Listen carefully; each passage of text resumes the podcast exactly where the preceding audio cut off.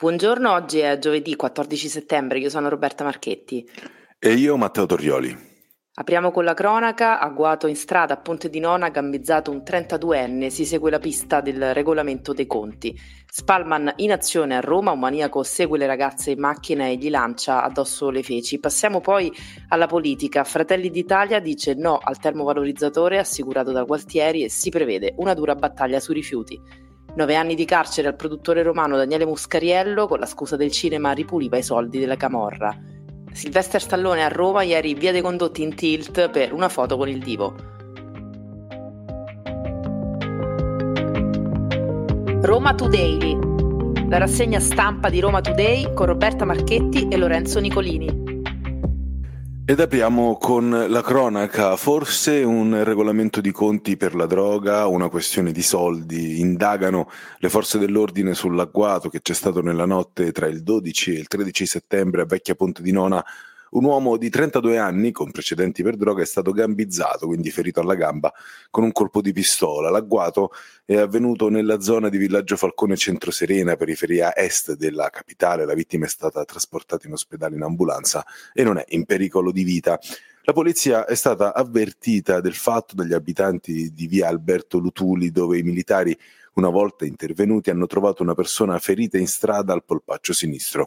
Affidato alle cure del personale del 118, il 32enne è stato trasportato al Policlinico Casilino e non sarebbe, come detto, in pericolo. Ascoltato dagli investigatori di polizia, il ferito non ha fornito al momento indicazioni utili alle indagini. Ci sono degli accertamenti in corso ovviamente da parte degli agenti del sesto distretto casilino, che sono quelli intervenuti sul posto con la squadra mobile e la polizia scientifica. Al momento non viene esclusa nessuna ipotesi, compresa quella del regolamento di conti per della droga.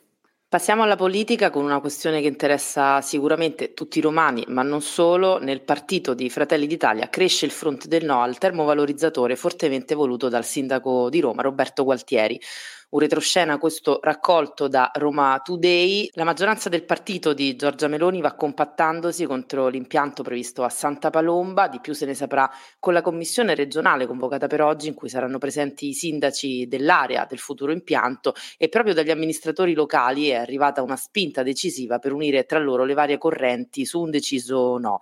Ovviamente sorge un problema, cioè fra tre anni, finito il mandato di Gualtieri, Fratelli d'Italia punta a conquistare Roma e dovrà affrontare quindi la questione rifiuti. E senza il, termo, il termovalorizzatore dove si potrà portare la spazzatura? Eh, la risposta è arrivata tra fine giugno e i primi di luglio quando la società NextChem, proprietaria di una tecnologia per impianti a idrogeno, impianti già finanziati dall'Europa, progettati e pronti ad essere cantierizzati in tutta Italia, Roma compresa, ha organizzato una serie di incontri pubblici ai quali hanno partecipato diverse forze politiche e la linea dei cosiddetti gabbiani, ovvero il movimento all'interno di Fratelli d'Italia che fa riferimento a Fabio Rampelli, si è quindi compattata sul no all'impianto annunciato da Gualtieri in favore proprio della futura Hydrogen Valley. Vedremo quindi nei prossimi giorni cosa accadrà e soprattutto quali saranno le mosse di Gualtieri che sul termovalorizzatore ha fatto delle promesse concrete.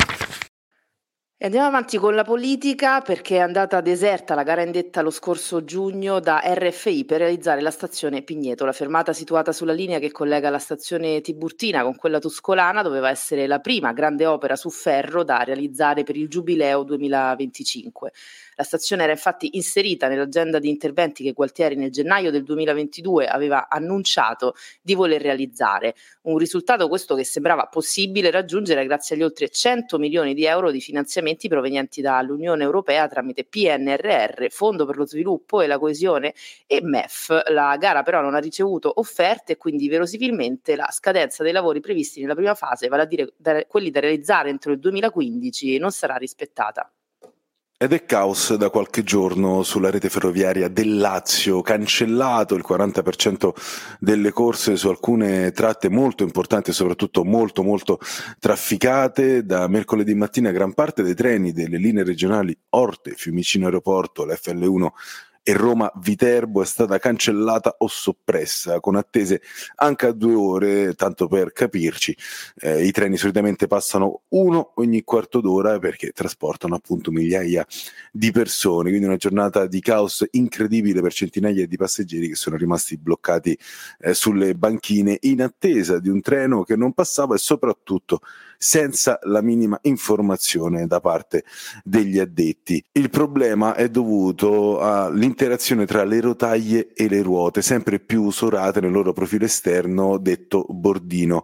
Secondo quanto detto da uh, Trenitalia, sarebbe stato il caldo di quest'estate a deformare eh, i bordini e adesso tutti questi treni devono essere nuovamente sottoposti a manutenzione con i disagi che purtroppo stanno tutti vivendo.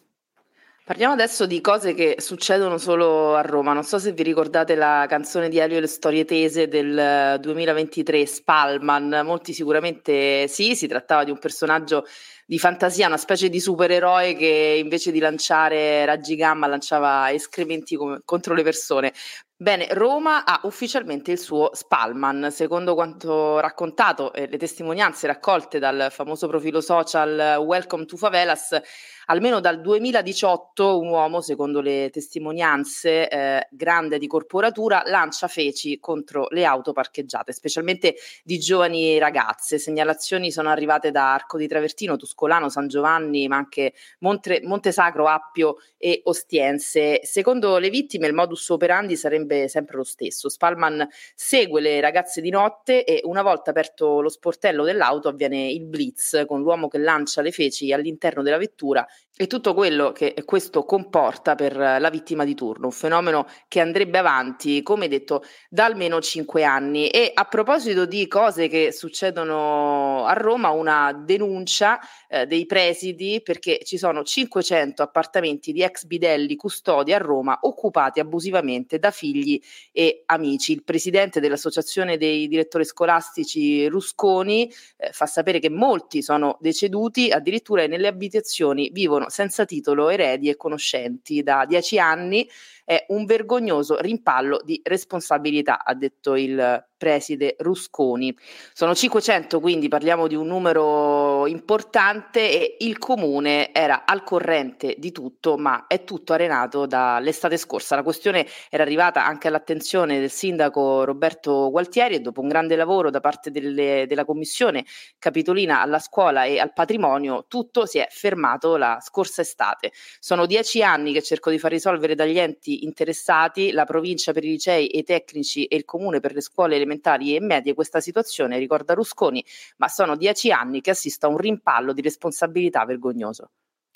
Ed ora un flash sulla nuova manifestazione dei 600 psicologi del Lazio in attesa di un lavoro. Parliamo degli idoni al concorso indetto dall'ASL Roma 2 e svolto in piena pandemia. Nel novembre del 2020 in 4.000 per 33 posti avevano affollato le sale dell'Ergife per sostenere la prova selettiva. I vincitori, con la platea poi allargata a 60, sono stati assunti. Insieme a loro anche altri 30 in cima alla lista dei 750 idonei. Dal febbraio scorso però le chiamate si sono interrotte. Una situazione che si è incancrenita tanto che tra tra cinque mesi la gradatoria scadrà, facendo sfumare il sogno di quanti avevano sperato in un posto nei consultori e nelle strutture per la salute mentale di Roma e del Lazio. Voltiamo pagina, diamo adesso una notizia insolita, un appello di questo tipo sicuramente non se lo aspettava nessuno. Diego Casamonica, conosciuto come Marco, porta un nome, eh, un cognome importante, ovvero quello del noto clan romano coinvolto in diversi processi importanti e tra l'altro lui stesso in passato è stato coinvolto in storie di estorsione, quindi chi meglio di lui può dire ai giovani cosa guardare e cosa no in tv. E allora Marco sul suo profilo TikTok ha voluto parlare ai ragazzi sconsigliando loro di guardare serie tv legate alla malavita. Cercate di evitare di guardare film o serie di malavita, ha detto, aggiungendo poi che fanno male e fanno piagne le povere mamme, quindi cosa guardare in alternativa secondo Diego Casamonica? Meglio i cartoni animati, dice lui, per stare tutti più rilassati e conclude eh, dicendo siete malati di malavita, non è così regà, quindi provando a far aprire gli occhi su quella che è davvero la realtà poi della criminalità. Ed ora chiudiamo questa parte del nostro podcast con una notizia giudiziaria perché ripuliva i soldi della malavita facendoli arrivare da Napoli fino alla provincia di Roma, il tutto sotto l'insegna di una casa di produzione di film. Il Tribunale di Roma ha condannato a nove anni di carcere Daniele Muscariello, quest'ultimo compagno della tentatrice di Temptation Island, Fabiola Ciminella, è stato condannato insieme ad altre cinque persone che hanno riciclato il tesoro del clan Mazzarella di Napoli. Secondo la ricostruzione dei PM, la Enea Production di Muscariello avrebbe emesso fatture pari a 1,2 milioni di euro per una società in provincia di Roma che vendeva alcolici. Contestualmente, sempre a questa società di Roma, venivano portati soldi in contanti per pagare le fatture. Intanto riceveva fatture da altre imprese di Napoli, sempre per milioni di euro. Dalle intercettazioni sono emersi anche contatti con il boss albanese Elvis Demce, chiamato per punire un imprenditore che aveva vinto un appalto ma che non aveva poi ringraziato, si fa per dire, un clan di mafia.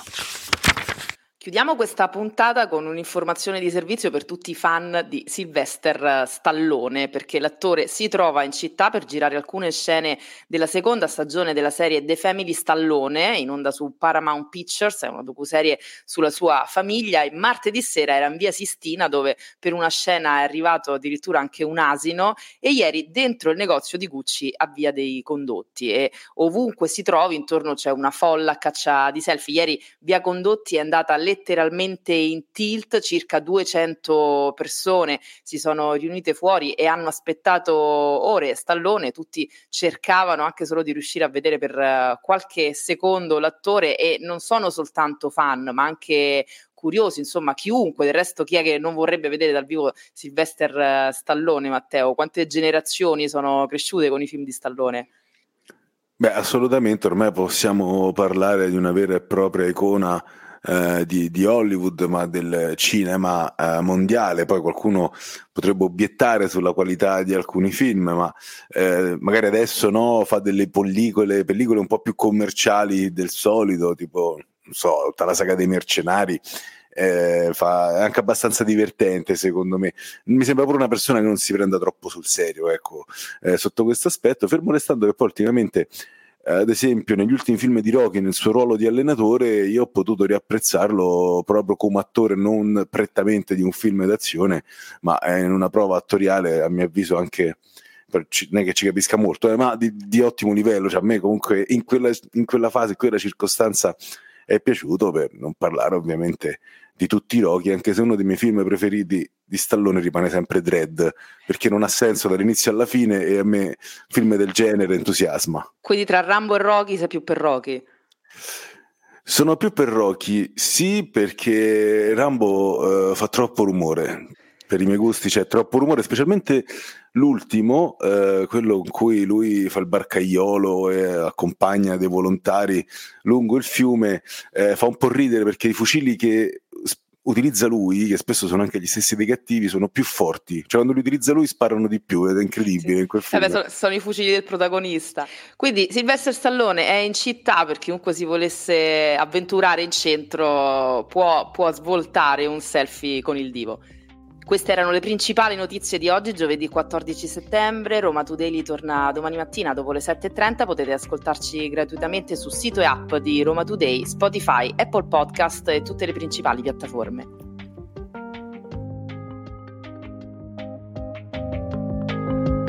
Roma Today, la rassegna stampa di Roma Today con Roberta Marchetti e Lorenzo Nicolini.